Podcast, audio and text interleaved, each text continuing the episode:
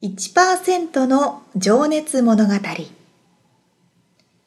海外に住んでいる日本人は日本人総数のわずかに1%この番組では海外進出や起業を果たしたビジネスオーナーや経営者また各業界のプロフェッショナルな方々へ対談形式でインタビューをしていきます。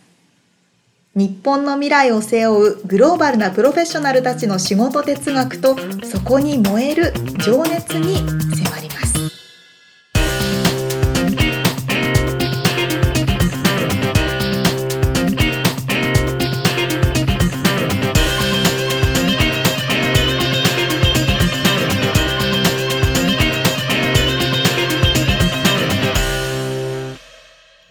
こんにちは。こんにちは。第2回目始まりましたさあミッツさん私たち手元にスターバックスありますけどはい。よく飲みます？スターバックス行きますね。あのースターバックスだらけですよねだらけですねロ。サンゼルスうん。アプリ本当にい使ってます？や使ってないんですよね。なんかあ日本はちょっとどうかわかんないんですけどこっちもスターバックスのアプリで全部お会計をピッとできるんですねはい。それは知ってます。そうすっごい便利ですでもうん自動的に課金されるようになってるしう、んうん。でそれでどんどんポイントが貯まっていくんですよはい。で貯まると今回サンドイッチフリーですとか無料で食べれますとか特典があるのうで、ん。その罠にはまってなんとなくね、それは分かってるんだけども、普通にクレジットカードで払ってますね。まああとね、先にオーダーしてピックアップうん的なやつもね、ありますあります。あれもアプリでやんなきゃいけないのかね。そのアプリからうん自分の好きなように例えばうん。シュガーをちょっと半分少なくしてくださいとかっていうの全部オーダーカスタマイズできるのうんでかなり多くの人がねそれを使ってそうですよね。やってますね。そうだからあれ店に入っても、それのそっちのオーダーでみんな手がそうなの。回んなくて、うん。押そうと思っちゃうんですよね。そう。でもね結構みんな怒らないですねロサンゼルスうん。まあ、だからそういう人はさそのアプリで先にオーダーしとけって話ですよね。それは面倒くさいんだよな。まあでもね便利なあの方法ですよね。お店側にとっても先に課金できるわけですから。そうだよね。う、うん。ん、そんな感じでスターバックスを飲みながらうん、やっております。はい。ちょっと小話でしたね。はい。うん。さあ今日は前回に引き続き村田さんのインタビュー。4回中の第2回目ですね。はい。今回はどんな話になるでしょうか？えーっとですね第1回目があのーまあ生い立ち的な話から、うん。アメリカ行って、えっと、ボブ・ハーレーさんというね、まあ、あのシェイパーですねサーフボードのシェイパーさんと出会った、まあ、衝撃的な出会いでサーフボードシェイパーかっこいいって、うんうん。えービリビリっと来ちゃった、はい。サクさんがその後、まあ日本に一旦帰るわけですけどえええでその後どうなったかっつう話を聞いてます。えはい。では早速聞いていただきましょう。はい。どうぞ。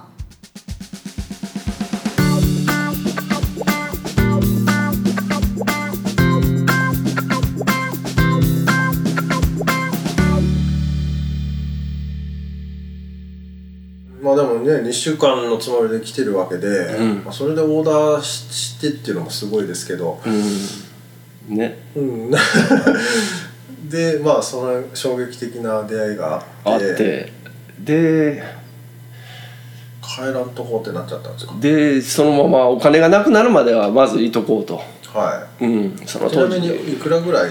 その当時でね僕70万円ぐらいやったかうなん。でも当時280円ほどしてたんですよ1ドルがおから何もかもが高くてね。ーですね。今はまあ1ドル110円とかですけど3倍。うん。でしたね。すぐなくなっちゃいますね。そうですね。でもまあ当時物価もまだ安くてね、モーテルなんかでも1泊18ドルで泊まれるとこもあったし。安っ。は それは安い。当時ね。まあでもね食事してうん。なんやかんやして車も車も最初は借りてたんですよ、うん。でも一日でも長くいたいっていう考えがあったんでねもうバスで移動したりね。友達できた友達の家のガレージにサーフボードとウェットスーツ置いてもらって、うん。ハンティントンビーチのね。うん。うんでそこまでバスで通ってうん。海に入ったりとかしてましたね、うん、今思えば要はあんな無茶なことしてるな。すごいですね。ヒッチハイクヒッチハイクも結構しましたねうん今はダメなんですよねヒッチハイクって。そうですね。ね昔はよくやってましたね。ありますけどね。危ないですしね多分。うん。結構こっからラグナビーチの方に住んでる時がい時あって、そこまでヒッチハイクで毎日帰ってましたね。英語は喋れたんです喋れないですよ。今でも喋れないですよ。対してもうじゃあ本当になんか親指立ててそうです。どうしてってみた「いな。I'm from Japan」だけ言って。でもアメリカ人優しい人多かったですよやっぱり。あー、うん。あでも僕も助けられた思い出ありますね。ね。うんなんか、うん、今とはなんか違ううん。感じありますね。うん。なるほど。まあではそれは2ヶ月半サーフィンしまくって、サーフィンしまくって。でそのシェーパーさんのボブさんのところには、ちょこちょこ見学に行かしてもらいましたね。ううん。んバスに乗ってそこまで行って。は見させてもらったり。いうん、うん。そそうですね。それでまあ一応一旦は帰られて。そうなんですよ。それでちょっとそのボブさんともうん。親しくもなれたし、ええ。まあ帰る時期が来て帰って。ごめんなさいボブさんその時においくつぐらいの方？ああの当時僕の7つぐらい。256じゃないですかね。うん。多分25あもう若いですね。うん。そうですね。若いっていうか、そのそうバリバリサーフボードシェーパーとして活躍してた頃だったんで。あまだアパレルはじゃあまだまだまだ。ありますね。ほうほうほうほでしたね。うで仲良くなって。慣れて。でまあ時期が来て日本へ帰ってはい。大工を辞めてその働いていたアルバイト先のうん。サーフショップに就職したんですよ。はいはいはい。完全就職。はなるほど。でサーフショップで働きながらまああのそこのサーフショップもねそのボブ・ハーレーを日本に呼ぼうやという話になったんですよ、うーん。うん、で日本で呼ぶというのはサーフボードを日本に読んで作ってもらおうと。あはいはいは日本でボブ・ハーレーのサーフボードをい売るってこと？売るということで、はいはい。で日本に来てもらって削ってもらったんですよ。あ実際来てもらった実際に日本に読んだんですよ、すごいですね。うん、その縁もいろいろねラッキーな縁で。うん。まあボブさんも興味があったんですあったんでしょうかね。うん。で、うん、その来てる間1ヶ月ほどの間、うん、それは何どうやって電話して？手紙。その当時はメールも何もないですからです電話と手紙ですね。ちょっと日本来ないって言ってはい、電話っていうのも国際電話は高いですしちょっとね怖がりながら。あもう中途半端な英語で、まあちょっと通じる感じなんですね。はい。うん。でも行くわと。い、なんとか、はあ、コンタクト取れて。はで来てくれることになったんですよ、いはい。でで大阪に？大阪に。はでその滞在中ずっとまあ一緒に生活して、いうーん。で勉強させてもらったんですよ。うーん。ラッキーなんですよだから。すごいですね。弟子入りというわけではないけどまあ弟子入りっていうかまあ横で見させてもらえたっていうことはラッキーですね毎日。うん。それってでも彼の滞在費とかまあオーナー持ちですね。サーフショップのオーナー持ちででボーはドを売って。い、売って、うん。はすごいですね。でもその時のボード買った人とか今思うとすごいですね。いね。なんか。は 貴重な、あれですね。いね。えじゃあもうその時はその時にはもうシェーパーなるぞと。なるぞと。はいでそれでボブ・ハーレーが、まあ、アメリカへ帰って。うん。でそのなんか見て覚えたことをつい実践したくなってきて。はい。で始めさせてもらったんですよ、そのサーフショップにそのシェイプする、うん、場所はねうんがあったんですか？あえて作ったんですよ。そのボブ・ハーレーを呼ぶ呼ぶにあたって。おおはい。まあ小さな部屋一つだったんですけど。はそのねハーレーに来てもらうって作ってもらうために部い屋を一つわざわざ作って。はでその後どうするかってなったら僕が削れるやないかと。で始めたんですよ。うん。うん。なんかでも目処はついてたんですか？それこれでやったらまあ売れんじゃないいやー全く時代も良かったのかな。そのサーフィンブームっていうのがどんどんこう来てて。うんサーフィンブームブかームね。結構結構、うん、流行ってたんですよその当時ね。そうですね。まあアメリカンカルチャー70はい80年代90年代。80年代最初の頃ですね。そううん、何もかもが新しかったんですよアメリカのものって。うんまあエレキギターとか。全てが新しかったですね。はい。まあ車アメ車もねね。その時からですかね。はい。90年音楽もそうでしょう、ええ。音楽っていうのはちょうど輸入版っていうのが結構流行ってて、はいはいでもラジオとうん。レコードですか、レコード、うん。はカセットテープ？カセットテープでしたね、あはい、だから初めてアメリカに来た時はその何でしょうラジオを録音して持って帰って喜んでましたね。何言ってるかわからないけどかっこよかったんですよ。その英語の DJ がねますはい。もうあの小林克也みたいな なんかね。ですね。はい。かっこよかったんですよ。かっこよかったですね。ほうほうほうじゃあそれはまあバブルバブルっていうのは僕じ実際にね感じたことないんですよ。一応バブル期です。一応バブルの始まりなんですかね。うん。80年代の最初の頃って。日本もこう景気に乗って。景気に乗り出した頃なんですかねこう活気づいてる感じのだったんでしょうね。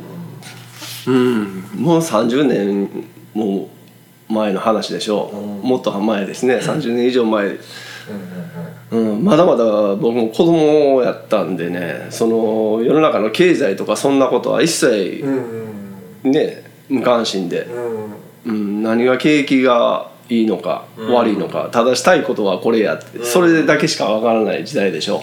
うん。でも周りはこう割となんていうのかなレールに乗って大学に行きなさいとかそういうわけでもなかったんですか？周りのことも一切気にしてなかったね。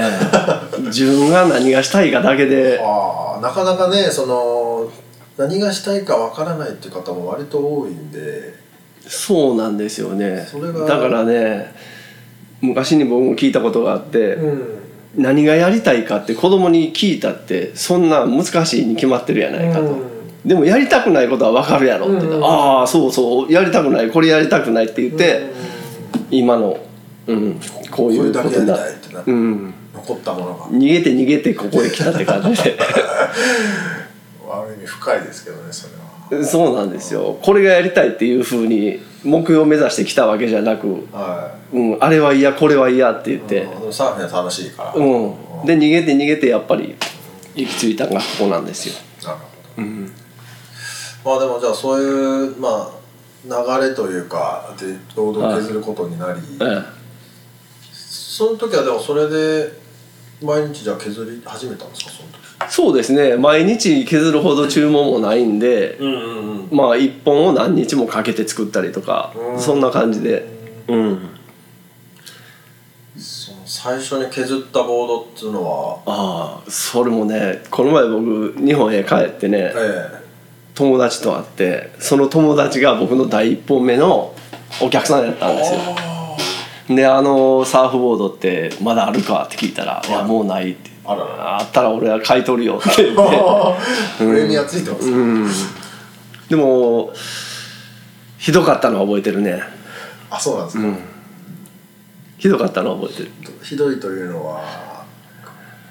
うん全くまあサーフ見た目はサーフボードの形になってるけどもね。うん、性能としては絶対ダメやったやろうね。うんそれはなんとなく覚えてる。それはその方が注文してこんな感じで作ってくれっていうふうに作られたんですか、作ったつもりなんですけうど、んうん、まあね今でも完全に分かってるわけやないけどその当時なんか全く分かってないのに、うん。そのサーフボードを作ったわけでしょ、分かってないというのはその形状で形状であり理論であり何も分かってない、うん。ただ見よう見まねでサーフボードの形だけを作っただけで、うん。うん。でもまあねあの人も笑ってたけどあれはあれでよかったんやな。ど ででもそこからね新しいうん。一歩っつうかね最初は最初からできる人いないですからだから本当僕はねあの周りの人にね助けられるようになんか本当ラッキーなんですよ。本当ならそういう仕事もなかなか与えられないじゃないですか。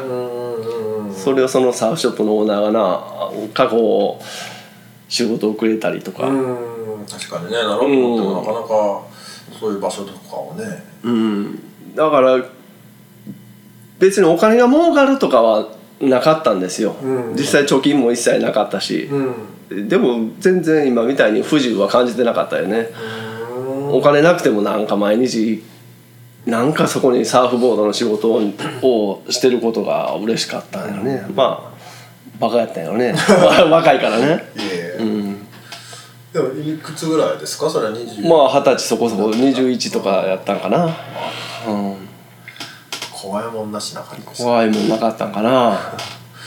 それでどれぐらい続けられたんですか？その。それでどれぐらいさおったかな？まあそのサーフショップで働きながら、うん。毎年冬になればこっちへ来るようになったんですよ。アメリカに。アメリカに。それはあのバケーションというか、そうですねバケーションであり、まあ、勉強もかうん、勉強も兼ねて。でサーフショップって冬場暇なんで、ああははは。うん、まあ夏の間になんとか、うん。なんとかお金を貯めて冬に来れるようにして。どれぐらいの期間ですかね？来たらやっぱり2ヶ月ぐらいはいつも頑張って。おお結構はい。有意義なというか、うん。まあまあのんびりとうん。来るわけですね。うんねそれを何年か続いてはいやっていくうちにねまあいろんな人と出会うじゃないですか、ええ。こちらでその今のここの社長と出会ったんですよ、うーん。うん、はい。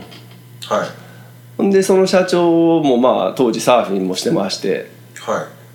その会社は何をな何その方はね当時まだ大学生だったん留学生だったんですよこっちで、はうん、留学生で、はい。まあ僕の年は一つ上なんですかね。あはいで留学生ででも学校特に行ってるわけでもなく。うん。で、まあ会社もやってた？会社はやってなかったんでその時はただ留学生、ああなるほどなるほはどで知り合った？い、知り合って。はい。でまあその人と親しくなったのが今の会社に就職させてもらえるようになるんですけどまあその後長いんですけどね何年かかかるんですけど。うん。でその社長もまあ留学が終わってうん。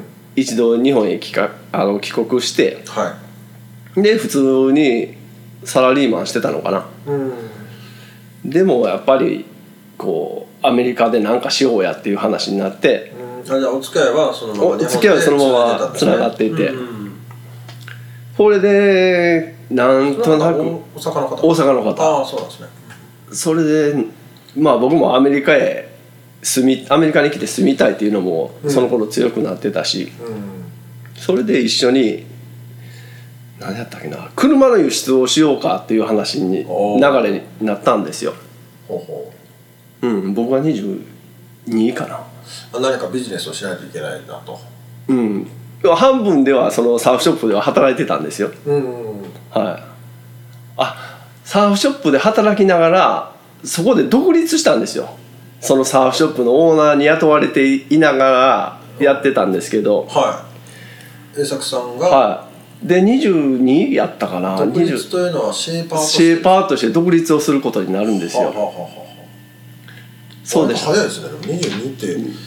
23あたりやったかそのな店にはじゃあ 2, 2年か3年ぐらいいやだからそのアルバイトの頃から考えれば結構長いんですけどね。で、まあ、削り出してから、はい。まあ、そんなもんってことですね。うん。うんそれでまあそのサーフショップではいろんなことがあったんですけどはい。また他の有名なサーフボードのシェーパーを読んだりもしたりねした時に僕がちょうどその独立をしろという形なの、ラスティってははいはい。あサンディエゴのね、はい。有名なサーフボードシェーパーいるじゃないですか。はい。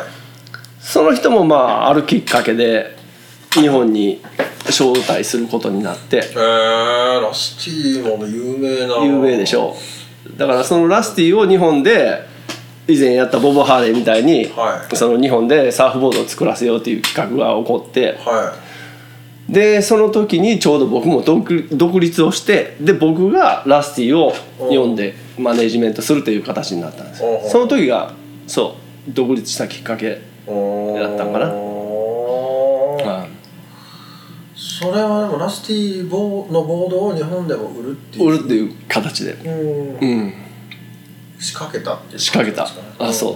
それもねやっぱりいろんなコネがあって、はい。ラスティにたどり着いて、うーん。それはでも販売代理店とかそういうそういうことですよ。ああった。はい代理店です、はほうほうほうほうほう、い、ラッキーでしょ？もうすごいですね。でもそれどうなったんですか？すごいでしょ？簡単に簡単にそういうふうにことが運んでしまうんですよ。運のね。運の強い人ってね、も うん、でもまあ僕もまだ20代そこそこでビジネスっていうのも全く分かってなくて、ううん。うん、結局は何も儲からず。お店はでもその時はうん。持ってらしたんですか、その上ササーフショップはあるじゃないですか。僕がずっと働いてた、はい。そこの2階を間借りしてたんですよ、はあ独立して。はい、でその2階にはサーフシェイプルームを作って、はでその修理工場もあって、はいはい。事務所も構えたんですよ、いはい。でそこでラスティのボードそこでラスティのボードをシェイプさして、うん。でまあ他に回して仕上げてもらって。うーん。でそれをまあ卸してたんですけどね、はい、えー。まあそれも1回きりで終わったかな。うーん。結局まあそのそこでまあそこのオーナーとはちょっとねうまくいかなくなりだしていうん。でもうアメリカへうん。行こうか移住しようかっていう考えに移ったんですよ。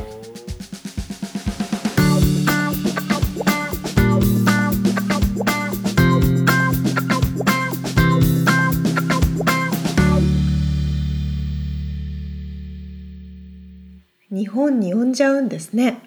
呼んじゃうんですね。すごいですよね。実際にその来てほしいと思って呼んで来てくれる、うん。まあ今もね今今でこそというかあれですけど、ボブ・ハーレーさんもラスティさんも相当有名な方なので。ねちょっとサーフィン業界を知らない私としては、うん。分かりにくいかもしれないけどね、まあ、僕もそのジャージハーレーのジャージを着てるし。へえ僕の友達はラスティのボードに乗ってました。あら。そんなにすごい方なんですね、うん。でもこう結構アメリカの方とかって、提案してみてダメそうかなと思って提案しても、うん。意外とこうフットワークが軽いから、そうですね。うん、本当それは思う僕もバンドをやってる時もそうでしたけどこの人と普通に話せるんだとかね。そうそうそうそうそう。なんかありますよねそういうの。ちょっとこう、ね、緊張したりとか大丈夫かなって思うところがどうしても日本人心としては強いんですけど、うん。意外とやってみると結果がついてきたりするそう。っていうところありますよね。あとあの村田さんがおっしゃってたうん。やりたいことを見つけるのって難しいけど、うん。やりたくないことから削っていくと見えてくるって、うん。すごい哲学だね。深いですよね。なかなか逆考えちゃうんですけどね。そうなんですよ。ある意味こうやりたいことがたくさんあるってことでもありますよね。やりたいことばっかり見つけようと思ってると可能性が広がってるから、うんその中からむ見つけるの難しいけど、ああそっかそっかなるほどね。うん、逆にやることが絞られてくる、そうそうそうやりたくないやりたくないってなるとね。そうですね。消去法で、あこれやりたくない、これやりたくない、これやりたくない。あじゃあこれやりたいんだってなる。うんなかなか深いですよね。そうですね。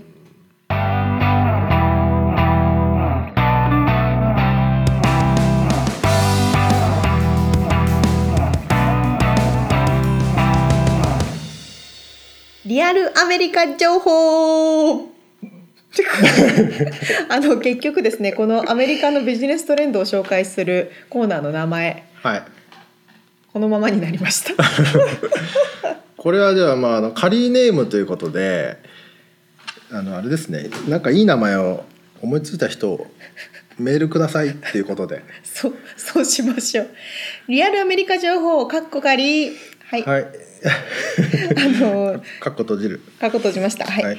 ということで最初なんですけど、あの前回の村田さんのお話の中でうん。以前大工さんとして働いてらっしゃったってお話あったと思うんですけど、あのお家の大工さんいわゆる家のリノベーションとかをしてそれをまた売りに出すっていうフリッピングっていう不動産ビジネスがかなりアメリカの方で流行ってるっていうことがその話を聞いて思いついたんですけど、うんうんフリッピングって、うん。ねもちろんごフ存知リップと、うん、聞いたことありますね。はい。私が前に住んでいたお家のはい。オーナーもうん。古くなったお家を古くなったというか古いお家を買ってうん。自分でうん。家の中を全部リノベーションしてタイルを張り替えたりうん。浴槽を自分で買ってきてつけたりっていうのを自分自身でやって1年後ぐらいに売りに出して。うんうんうん。それで不動産のあのでお金を儲けるっていうことをしてました。そうですね。あのアメリカは特にね不動産というかその家の価値が上がるんで日本はそうでもないかと思うんですけど、えええ家の価値っていうか、まあ、その丸ごとか土地も家も、えうんうん。例えば50万ドルの家買って古い家を買ってはい。直してうん70万ドルで売りましたとか、そういう話ですよね。そういう話ですそういう話です、結構こう大工さんの経験がない方とかでもうん。自分でホームセンターに行って、あの機材を買ってきてやったりとか、うんその前の女の人も弁護士の方だったんですよ。うん。全然大工さんとか関係ないんですけど弁護士をやりながら夜とか休日は自分で家を直して売るみたいな。すごいっすね。すごいですよね。それは直せるんだ。そうそうそうまあでもこっちのホームセンターはめちゃくちゃ充実してますからね。ねえ。多分日本のっていうとなんだ？と日本で言うとなんだ？2回言ったけど。なんだ？となんていうお店でしたっけ、まあ、ホホームホームセンター？いろいろあるけどあのちょっと山梨地元山梨のしか思いつかない。黒ななんて？黒金屋とか。あそれは知らん。レーツとか。あれなんだっけ？俺何にも出てこねえな。まあそういうのねでもこの多分比べ物にならないぐらい充実してますよね。そう実際にプロのあの大工さんとか、はいはい。あの建築関係の方もそこに買いに来てますからね。そうですよね。うん、ででっかいもう壁も板もねめちゃくちゃでっかいのクレーンで運んでそうそうそうそうそう。切ってもらって。うん。まあ、こっちの方はあのピックアップトラック？トラックを持ってる人が多いので、自分のトラックに壁とかあの、うん。屋根の一部とか積んで、ね、ドアとかねそのまま積んでね。特にあの日本というかこのカリフォルニア地域、まあ、地震はあるんですけど、うん。日本ほど地震っていうのが多くないので、うん。そこまでこう家があの崩壊して建て直さなきゃいけないっていう事情がないっていうのもあって、かなり古い家がそたくさん残ってるんですね。うん、結構ねでもあのシロアリにやられてるとこ多いんですけどね、あそうなんですよ。まあ、それをね綺麗に直して売るっていうねうんうんうんうん。なかなか不動産はやっぱりでも日本とはちょっと違ったねいろいろなあの動きがうんあると思います。そうですね。うん。カリフォルニアの中でもロサンゼルスエリアはもちろんサンフランシスコエリアは特にもうとにかく地価が上がって。いて、ね、家賃もどこどこ上がりますよね。そうですよ。だってシリコンバレーのエリア年収ね1,000万あっても全然、うん。あの余裕がないというか、住むのが大変っていうぐらい、うんうん、なんかそんなデータ出てたなこの間。そうですよ。忘れちゃったけどね。は いそういう話をしないとね。そう今度はちょっと数字持っていきましょうね。そうだよね。そうだね。でもロサンゼルスのエリアでさえも、うん。えーいわゆる一部屋はい。借りようと思うと大体1200ドル1300ドルで安い方じゃないですか？まあ一人で住んでね。そうですね。まあ普通に家族で住んだらもう2000ドル3000ドルはそうそうそう普通そうにかかりますから20ね万、まあ、30万ぐらい本当にかかると思っていいぐらいですもんね。そう皆さんどうやって暮らしてんだろうって不思議になりますよねと大体皆さん2個か3個お仕事掛け持ちしてますからね。うんそうなの？そうそうですよ。アメリカ人の友達みんななんか2個か3個やってます。あーそっかそっか。メインのビジネスがあって自分で T シャツをオンオンラインで売ったりとかそういうのはね。そうちょこちょこしたものをやってるのでそれぐらいやらないとうん。住んでいけないぐらい確かに確かに、物価も高いですね。まあ、それでも住みたいという魅力がねあるんでしょうね。海もあるし。はい そんなところですか？はいそんな感じで。こんな感じでいいのかな、うん全然すごいいいんじゃないですか？自画自賛でいきましょう。独りよがりかもしれませんが。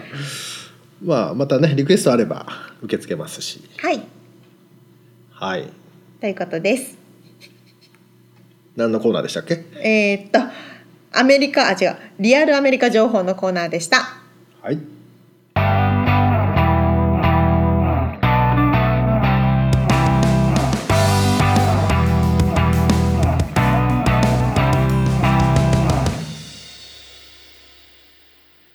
今回の村田さんのお話では日本でシェーパーとしてスタートしてアメリカに移住することを決めたというところまでのお話でしたけど次回はどんなお話でしょうか？